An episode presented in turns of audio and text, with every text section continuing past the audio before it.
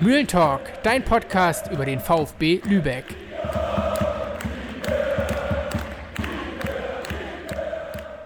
Ja, liebe Leute, und damit melden wir uns zurück aus der Winterpause, sagen zunächst mal oder wünschen ein frohes und gesundes neues Jahr an alle Hörerinnen, alle Hörer, natürlich auch an dich nochmal ganz offiziell hier. Moin Yannick. Moin Malte, gebe ich nur zurück. Kann man jetzt ja glaube ich noch sagen, ne? Geht gerade noch so. 11.1., ne? Lassen wir mal durchgehen. 11.1., genau, Donnerstag, 20.42 Uhr. Wir treffen uns hier zu einer kleinen Spätschicht und wollen, wie versprochen, diese erste Hälfte der Saison mal so ein bisschen Revue passieren lassen nochmal, ein bisschen in die Analyse gehen, bevor es dann in ziemlich genau 9 Tage müssen es sein. Ja, nicht in die Rückrunde, ein Spiel ist ja schon gespielt worden in der Rückrunde, aber in die entscheidende Phase dann, in die zweite Saisonhälfte gehen. Hat sich ein bisschen was getan beim VfB. Ein neuer Trainer ist unter anderem präsentiert worden, Florian Schnorrenberg. Der kennt sich auf jeden Fall schon mal ganz gut aus mit Abstiegskampf in der dritten Liga. Hat er schon 2-mal gepackt mit Halle und Groß Asbach. Macht er das mit dem VfB auch nochmal? Ich hoffe ja. Ich hoffe ja, dass er es nochmal macht. Ich glaube, den Namen hatten jetzt nicht so viele auf dem Zettel. Ne? Sind ja einige Namen dann auch wirklich spekuliert. Und man hofft dann natürlich bei allem Respekt natürlich vor Schnorrenberg, dass ein anderer Name dann im Endeffekt präsentiert wird. Aber da siehst du dann halt auch, dass beim VfB finanziell natürlich echt am Limit ist.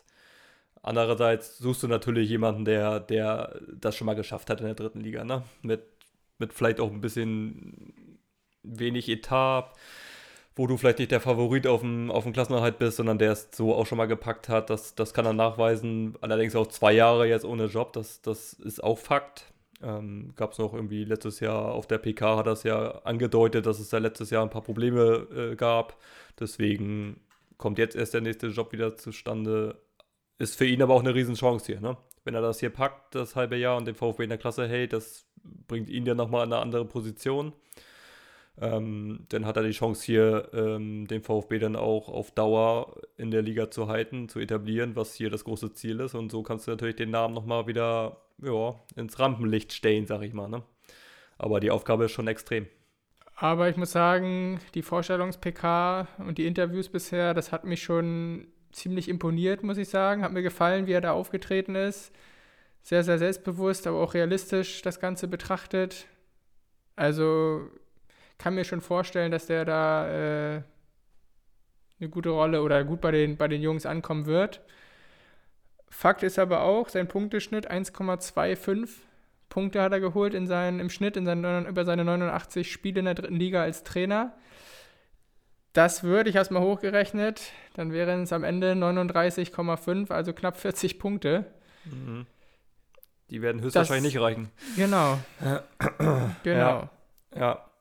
Ja, richtig. Ich hatte mir zum Beispiel als Referenz so ein bisschen die Halle-Zeit rausgesucht. Da hat er 1,33 Punkte geholt pro Spiel. Das wären dann, kommst du nachher auf 41 Punkte. Mal gucken, vielleicht der eine Punkt, die 2 Punkte oder mehr. Nein, aber ich finde auch, der erste Eindruck ist gut. Man merkt, dass er weiß, worauf es ankommt. Man weiß, wo er anpacken will. Detailverliebt war er auch schon. Er kannte die Spieler. Er wusste genau, was auf ihn hier wartet. Ich bin sehr gespannt, weil er angedeutet hat, aktiven Fußball zu spielen zu lassen. Da kamen dann auch mal die Worte so 10 bis 15 Meter höher stehen mit der Kette. Er hat genau das gesagt, was wir so oft betont haben, dass die Wege, dadurch, dass sie oft so tief standen, die Wege nach vorne einfach viel zu lang waren. Und genau das hat er ja auch mehrfach betont auf der Pressekonferenz. Genau, das ist mir auch so im Kopf geblieben, wo man sagt, okay, erstmal 10 bis 15 Meter ist natürlich extrem viel in der heutigen Zeit. Ich denke mal, da nimmt er schon die Spiele unter Basti Reinhardt, wo sie natürlich sehr tief standen, weil sie halt auch auswärts bei richtig guten Gegnern gespielt haben, ne? Ich denke mal, das ist so das Letzte, was er im Kopf hatte. Und wenn man das dann darauf appliziert, die 10 Meter, die kannst du dann durchaus gerade im Heimspiel nach vorne schieben. Können wir nachher mal ein bisschen drauf gucken, was da so unsere Startelf vielleicht wäre oder was es so für Möglichkeiten gibt. Lass uns mal erstmal die Hinserie einfach nochmal ein bisschen Revue passieren lassen. Ne? Wir hatten auch bei Insta gefragt, ne, was die Gewinner, was die Verlierer sind, Malte. Ich glaube, du hattest das aufgeschrieben. Da kannst du ja mal raushauen, was die Community dazu gesagt hat. Und dann können wir unseren Senf gleich nochmal dazu geben. Ja, fangen wir positiv an. Beim Gewinner lag es so ein bisschen auf der Hand. War jetzt wenig überraschend, aber die große Mehrheit für Tarek Gözüsirin gestimmt, der in dieser Saison auf 20 Spiele kommt. 3 Tore, 7 Assists, mit Abstand die besten Werte beim VfB. Hat sich super entwickelt, kann ich also eigentlich nur zustimmen. Ist auch für mich absolut mein Gewinner dieser Hinrunde. Im Prinzip hat er, glaube ich, in der Regionalliga bei weitem nicht das gezeigt, was in ihm steckte. Wir haben uns immer so ein bisschen gefragt, das kann es ja noch nicht alles gewesen sein. Also gerade wenn man guckt, wo er ausgebildet wurde, mit wem er da in Berlin zu tun hatte. Und das hat er eben, hat an sich gearbeitet. Ich glaube, jede zweite Insta-Story von ihm sieht man ihn immer im Kraftraum. Also ja, und das hat er gezeigt. Er hat diesen Schritt gemacht, hat Verantwortung übernommen, hat die richtige Position gefunden auf der 10. Aber haben wir schon oft gesagt, also Tarek Gözüsirin, mit Sicherheit stimmst du auch zu, der ganz klare Gewinner vor Philipp Klewin und Florian Egerer. Das war jetzt deine Wahl? Die erste Wahl? Nee, das war so die Community. Ja, ich glaube, da können wir, Gözüsirin müssen wir, du hast gerade alles gesagt, muss ich jetzt nicht noch irgendwas zu texten. Zumal er ja noch nicht mal alle Spiele wirklich auf der 10 gemacht hat. Ne? Da kam er zwischendurch, gucken wir gleich nochmal auf Lukas Pfeiffer, was er da taktisch nachher so ein bisschen geändert hat. Darunter litt er ja auch ein bisschen, deswegen ist da in der Rückrunde trotzdem noch mehr drin. Ansonsten finde ich auch Klewin, ja, ganz sicherer Rückhaltner, der hat auch einige Punkte gerettet. Extrem stabil, finde ich. Richtig, richtig gut. Einfach streit Ruhe aus. Ist ein richtiger Hühne hinten drin, wo du auch weißt, auch wenn der Flanke reinsegelt, dann ist er da. Richtig guter Transfer einfach. Sonst finde ich noch Robin Velasco auf jeden Fall, hat er angedeutet. Das sind diese Spieler, die mit Potenzial kommen, die noch jung sind, die sich entwickeln können, wo der VfB meiner Meinung nach zu wenig von hat. Gerade in der Offensive finde ich, da fehlt es ein bisschen an Potenzial einfach, die sich entwickeln können. Da sind dann doch zu viele Transfers vielleicht getätigt worden, die Spieler, ich will nicht sagen, dass sie satt sind, aber die beste Phase eigentlich schon gehabt haben. Deswegen, also Velasco auf jeden Fall über den linken Flügel hat das schon angedeutet und da bin ich mir auch sicher, dass sollte auf ihn gesetzt werden, er nochmal den nächsten Schritt auf jeden Fall gehen kann. Und letztendlich spiegelt das auch nur irgendwie diese erste Saisonhälfte wieder, ne? Wenn von denen, ich zähle mal hier durch, 1, 2, 3, 4, 5, ich glaube es waren am Ende 9 Neuzugänge im Sommer, wenn davon nur 2, sage ich mal, richtig überzeugen, dann wird es schwierig, kann man nur hoffen. Ich will nicht sagen, dass die anderen alle überhaupt nicht funktioniert haben, aber gerade so in dem ersten Saisondrittel hat man gedacht, oh, der Kader, der ist wirklich richtig gut zusammengestellt, ne? Das hatte wirklich Lust auf mehr gemacht auch und ja, sah vielversprechend aus. Über die längere Distanz jetzt bis zur Winterpause, muss man sagen, war das von einigen waren sie noch lange nicht am Maximum oder haben ihr Potenzial nicht komplett abgerufen? Ja, gerade von solchen Spielern, wo man denkt, so ein, ich nenne es einfach mal 1, 2 Jahren Max Schneider und Pascal Breyer, da erwartest du ja konstante Leistung einfach, ne? Die so eine Truppe dann vielleicht auch mal ein bisschen mitführen kann, gerade in der Offensive, wo es nicht so läuft, nicht so harmoniert. Es kam natürlich auch viele Verletzungen dazu, das muss man auch ganz klar sagen, ne? Gerade am Anfang. Als es eigentlich schon Hoffnung gemacht hatte, als sie echt gute Auftritte hatten und dann trotzdem so viele Verletzte und dann geführt manchmal nur mit 11 Mann irgendwo hingefahren sind, wo der Kader noch aufgefüllt worden ist. Trotzdem, wenn wir die ganzen ersten 20 Spiele jetzt beurteilen wollen, dann haben wir es gerade gesagt, ne, dass zu wenig Spieler konstant gute Leistung gebracht haben. Gehen wir weiter zu der etwas unschönen Kategorie, die aber auch irgendwie immer bei so einer Saison oder bei so einer Analyse dazugehört, die Verlierer dieser ersten Saisonhälfte. Brauchen wir auch nicht lange drum herum reden. Wenn ein Trainer beurlaubt wird, noch vor der Winterpause, dann ist das ein Verlierer. Das hat auch unsere Community so gesehen, Lukas Pfeiffer. Und bei den Spielern wird Marvin Thiel genannt, wird Akono genannt und wird auch ein Boland genannt. Für mich ein bisschen überraschend, Boland als Verlierer zu erwähnen. Aber ja, wie siehst du das Ganze? Wer ist dein Verlierer unter den Spielern, wenn du dich entscheiden müsstest oder festlegen müsstest?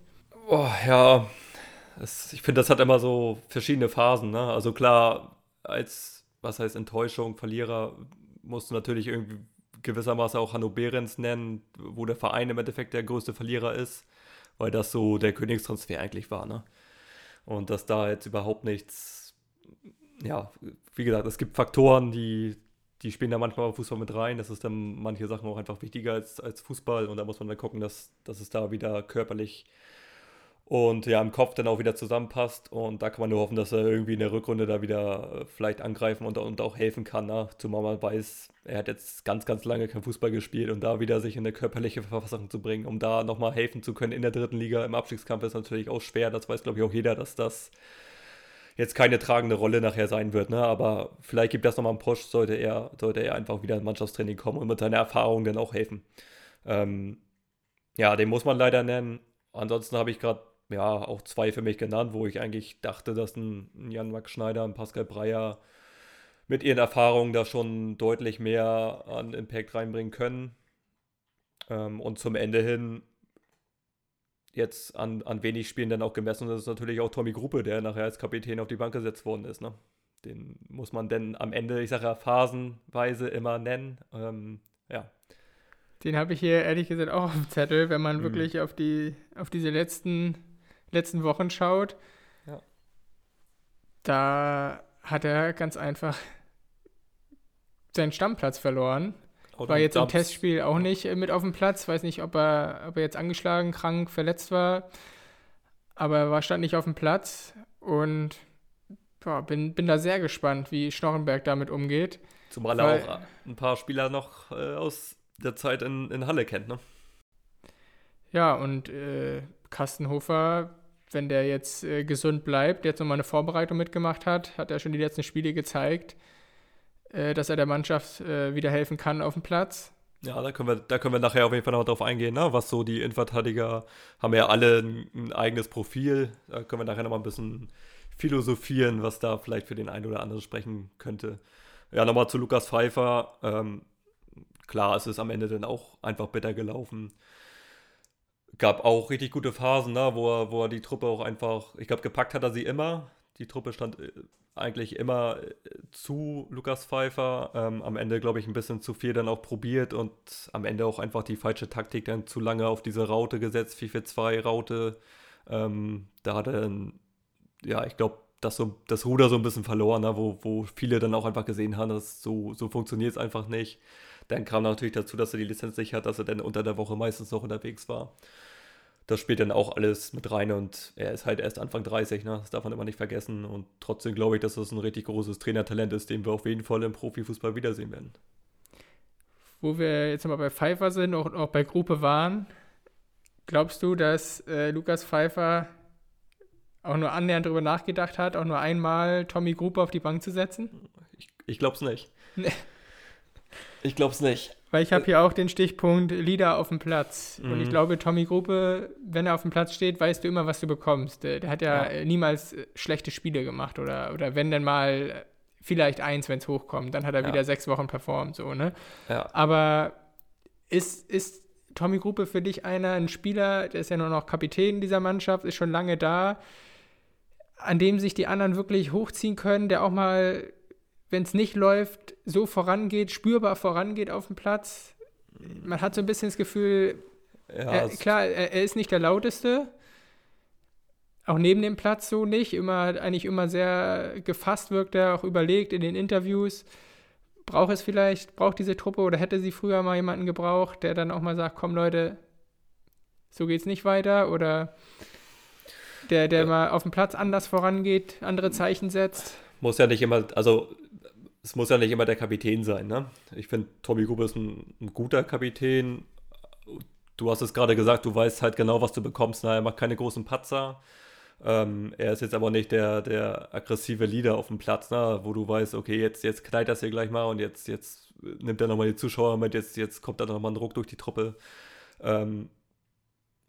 Die Erfahrung, die hat er, die Ruhe hat er, da wird nichts Außergewöhnliches passieren. Und dann ist es, haben wir immer gesagt, dann auch mit dem Trainerwechsel ist es dann auch die Chance, was anderes zu probieren, und vielleicht brauchst du in der Mannschaft dann auch einfach einen anderen Impuls, auch wo dann auch jeder sieht, okay, hier ist auch nicht der Kapitän vor irgendwas geschützt, sondern hier geht es einfach nur darum, wer ist gerade vielleicht am besten auf dem Platz, und vielleicht hat sich das hinten auch so ein bisschen festgefahren, ne? Wo man weiß, hinten stand der VfB einfach nicht gut, da waren dann viele auch von Tommy Grupe Stellungsspieler, die dann einfach nicht drittligareif waren. Ich glaube, unter Haching war so ein Spiel, ne, wo dann ja 2, 3 Sachen einfach nicht passieren dürfen, wo du dann 0-3 zurückliegst zur Halbzeit. Das sind dann halt so eine Sachen, die spielen dann auch mit rein, und dann ist es vollkommen okay, dann auch mal den Kapitän auf die Bank zu setzen. Ob er jetzt unter dem neuen Trainer, ich glaube, da werden die Karten jetzt nochmal komplett neu gemischt. Also für mich, es ist meiner Meinung nach ist ein Carsten Hofer sogar gesetzt. Ich glaube, das wäre aktuell sogar meine Nummer 1 in der Verteidigung, weil er einfach diese Komponente mit der Schnelligkeit mitbringt, die sonst keiner mitbringt. Und von den anderen dreien kann im Endeffekt jeder spielen. Ja, unterschreibe ich. Ja, ja. Da wird wahrscheinlich auf den Gegner drauf ankommen. Wenn dann nächsten Samstag Waldhof Mannheim mit Neuzugang Terrence Boyd hier aufschlägt, dann kann ich mir auch so einen Yannick Löden als Hühne, ich nehme den mal auf und versuche ihn da irgendwie aufzuhalten. Aber jetzt hast du die Steilvorlage gegeben.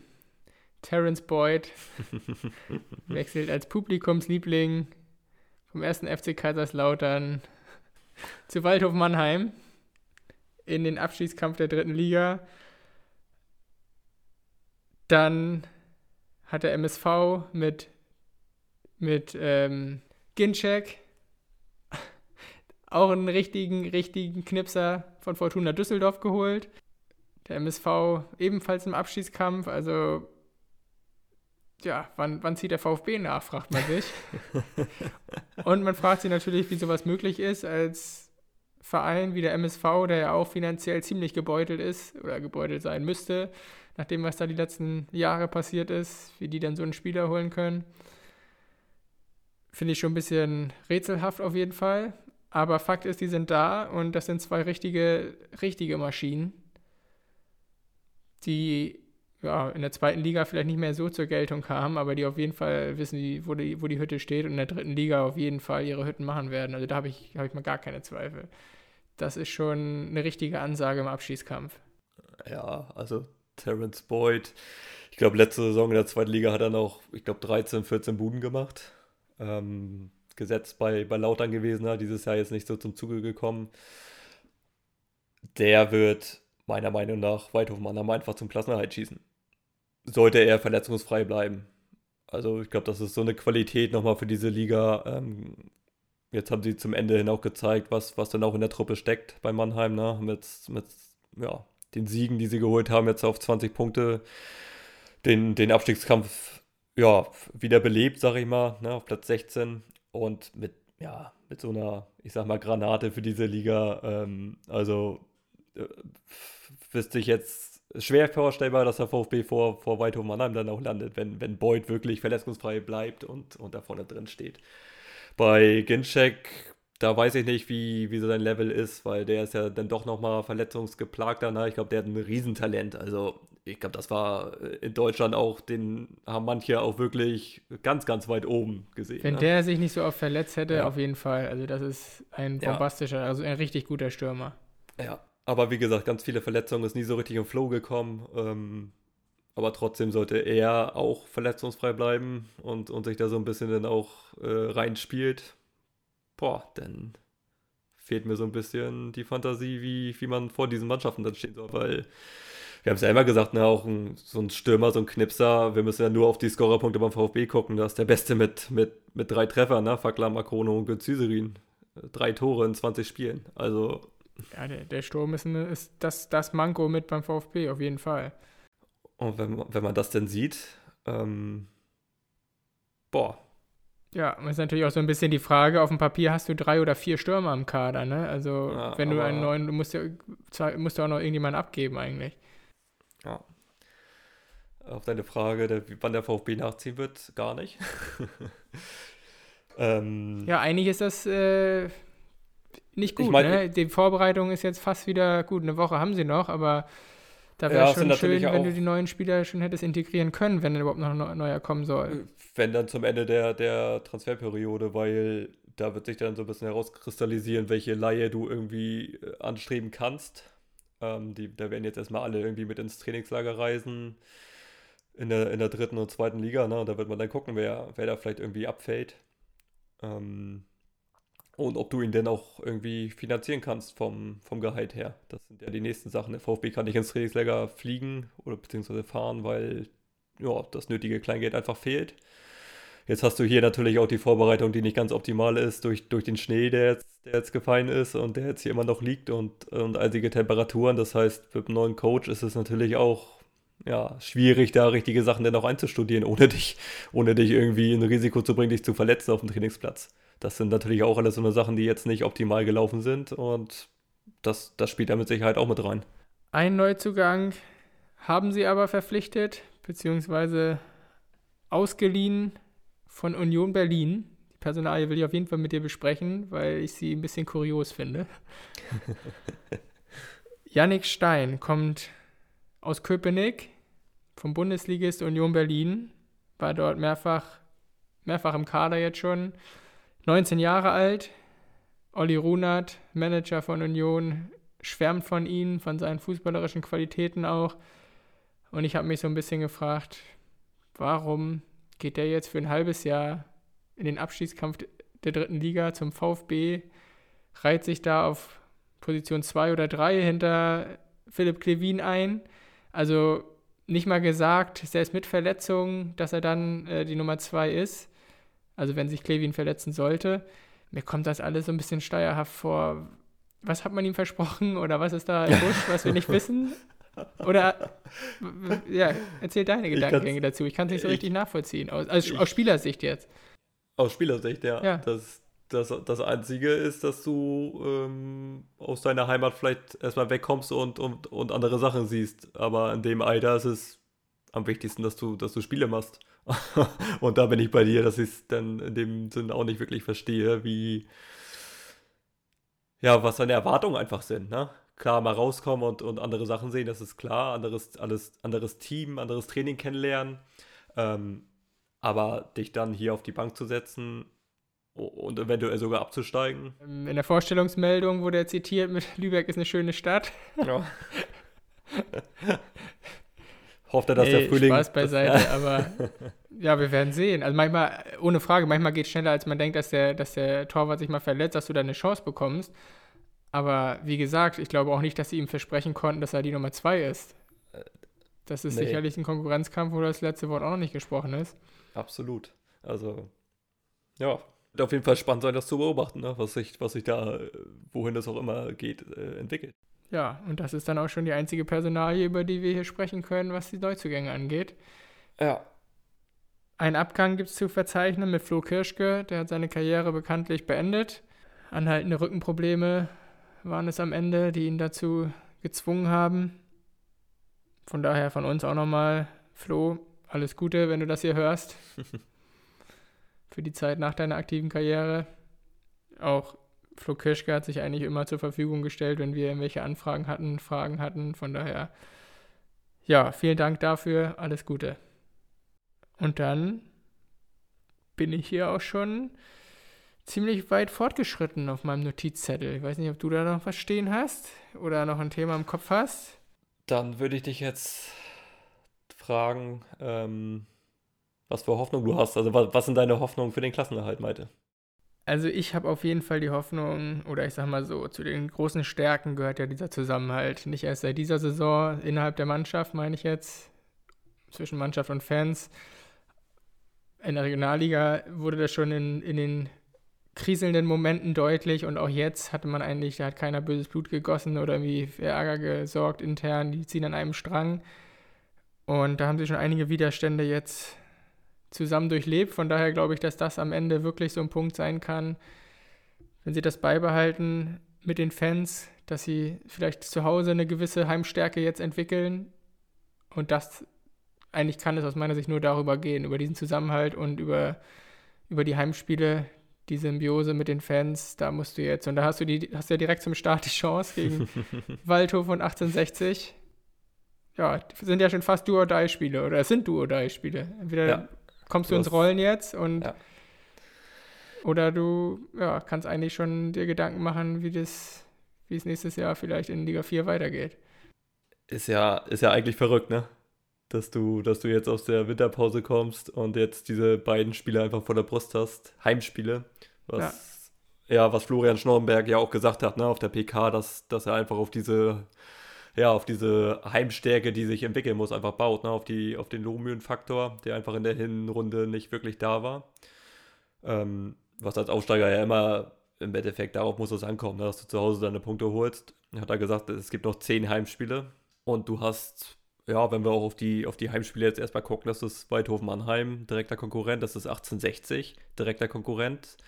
Dann kommt Ulm noch, das ist ein Mitaufsteiger, dann kommt Preußen Münster, das ist ein Mitaufsteiger.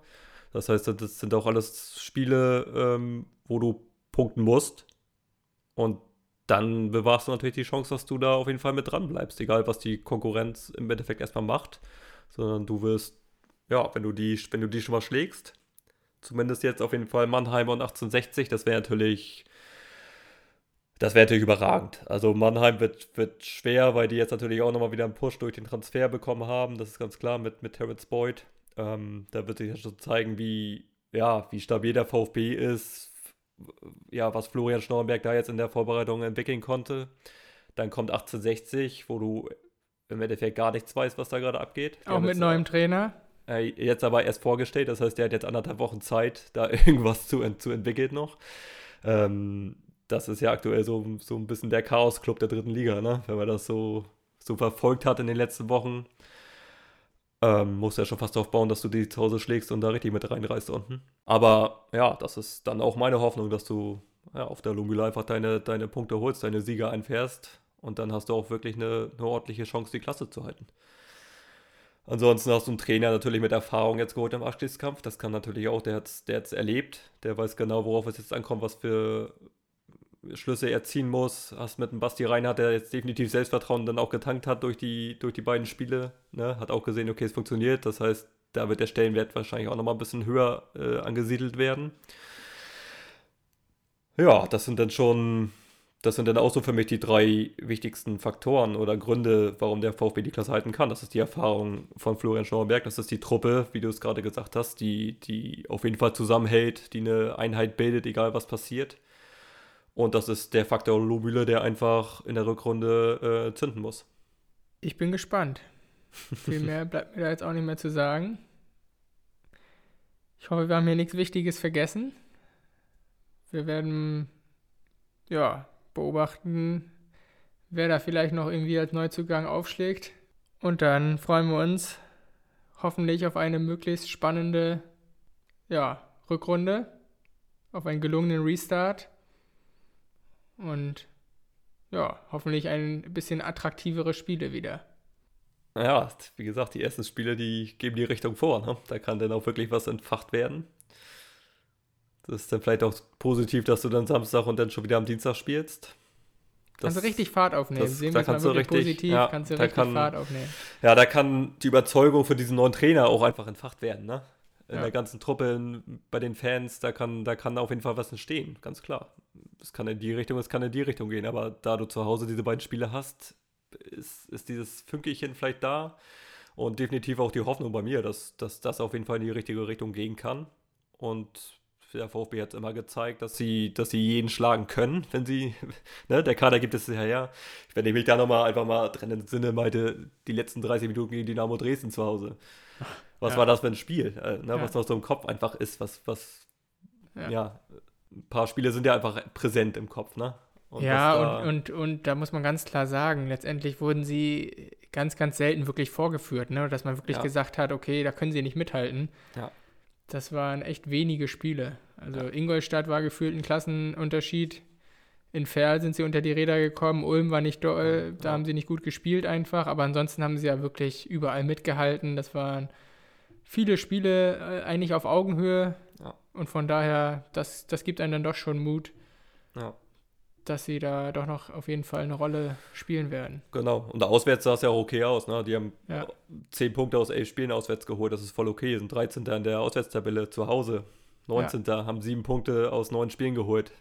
Das ist einfach daran, aber es war gut, da sehen wir die Potenziale, da ist noch was möglich. Da wünschen wir Florian Schnorrenberg und seinem Trainerteam jetzt viel Glück. Viel Erfolg, größtmöglichen Erfolg. Und dann schauen wir uns das an. Mal sehen, ob es noch was zu besprechen gibt vom Restart. Aber ansonsten würde ich sagen, melden wir uns danach wieder. Ja, genau. Ja, danke nochmal an die Community für die zahlreichen Antworten. Ne? Ist auch immer, wir sagen es ja immer wieder, immer spannend zu sehen, was da von euch kommt. Empfehlt den Podcast weiter, teilt die Folgen, hilft uns. Macht Spaß und so werden wir es angehen. Und dann schauen wir, was der VfB Samstag in einer Woche zu Hause gegen Waldhof Mannheim so abreißt. In diesem Sinne, gute Nacht. Gute Nacht, bis dann. Ciao, ciao. Bis dahin, ciao, ciao.